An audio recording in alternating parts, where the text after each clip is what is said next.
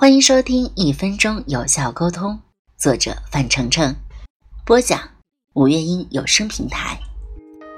妙语连珠，放光彩，巧妙沟通，赢人心。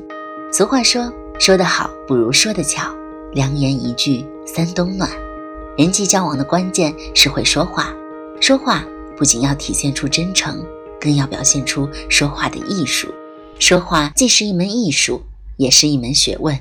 说得好，必然能有效的沟通；说的不好，肯定无法打动别人。说到别人心窝里的话，才能更容易打动别人，也会增加人际交往的魅力。第二十九章：巧用语气调动听众的情绪。成功的演讲需要恰当的语气，语气能更好的表达演讲者的情绪，语气也能有效的调动听众的情绪。把握好语气，会令演讲者的一言一词都大放光彩。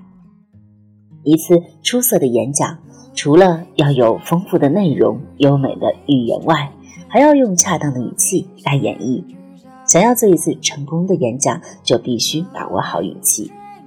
有一位公安战线的英雄，当他做无怨无悔做民警的演讲时，介绍了一次自己参与救火的经历。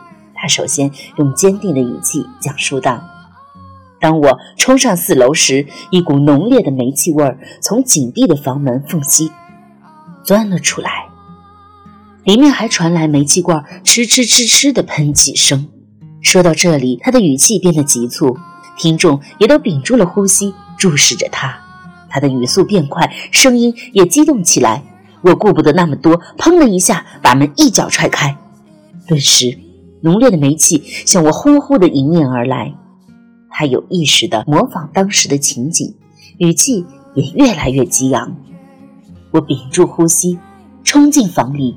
扑向放在床边的正在痴痴的冒着气的煤气罐，突然“轰”的一声，顷刻间，我被浓烈的气浪掀得踉跄了几步，眼前一片火光，我的头发、眉毛、衣服都烧着了。这位英雄用形象、生动又真实的语言叙述了他救火的过程，声情并茂，扣人心弦，成功的感染了听众。演讲者的语气是促使演讲成功的催化剂，在演讲中顺着思想感情的起伏，有效地掌控好自己的语气，就能够做到以情动人，赢得听众的理解和共鸣。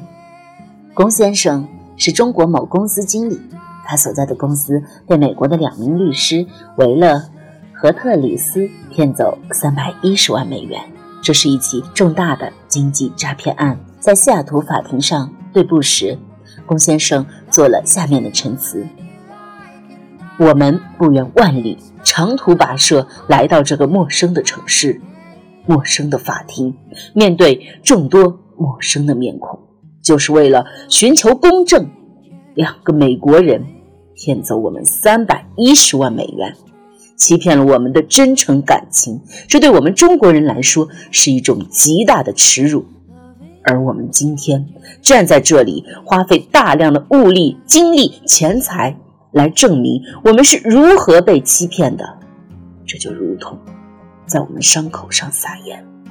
此时此刻，我的母亲还在住院。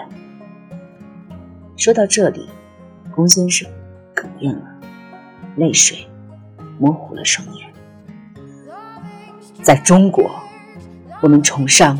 两种人，一种是教师，他教会我们怎样读书、怎样做人；另一种是律师，他教人什么是是，什么是非。然而，我们被骗了，欺骗我们的正是贵国很有名的两位律师。美国人民是伟大的，这样的人。不属于这个伟大的民族，西雅图是美丽的，这样的人不属于这座美丽的城市。龚先生的语调骤然变得异常的激动、愤怒。请想一想，三百一十万美元相当于人民币近三千万元，这个数字是按当时的汇率计算，这对一些月薪只有五十至一百美元的普通中国老百姓来说，是多大的一个天文数字！中国人民辛辛苦苦挣的血汗钱，被这两个黑心人轻而易举的骗走了。我们觉得这是非常悲哀的事情，一件不应该发生却发生了的事情。我们不明白，人类之间。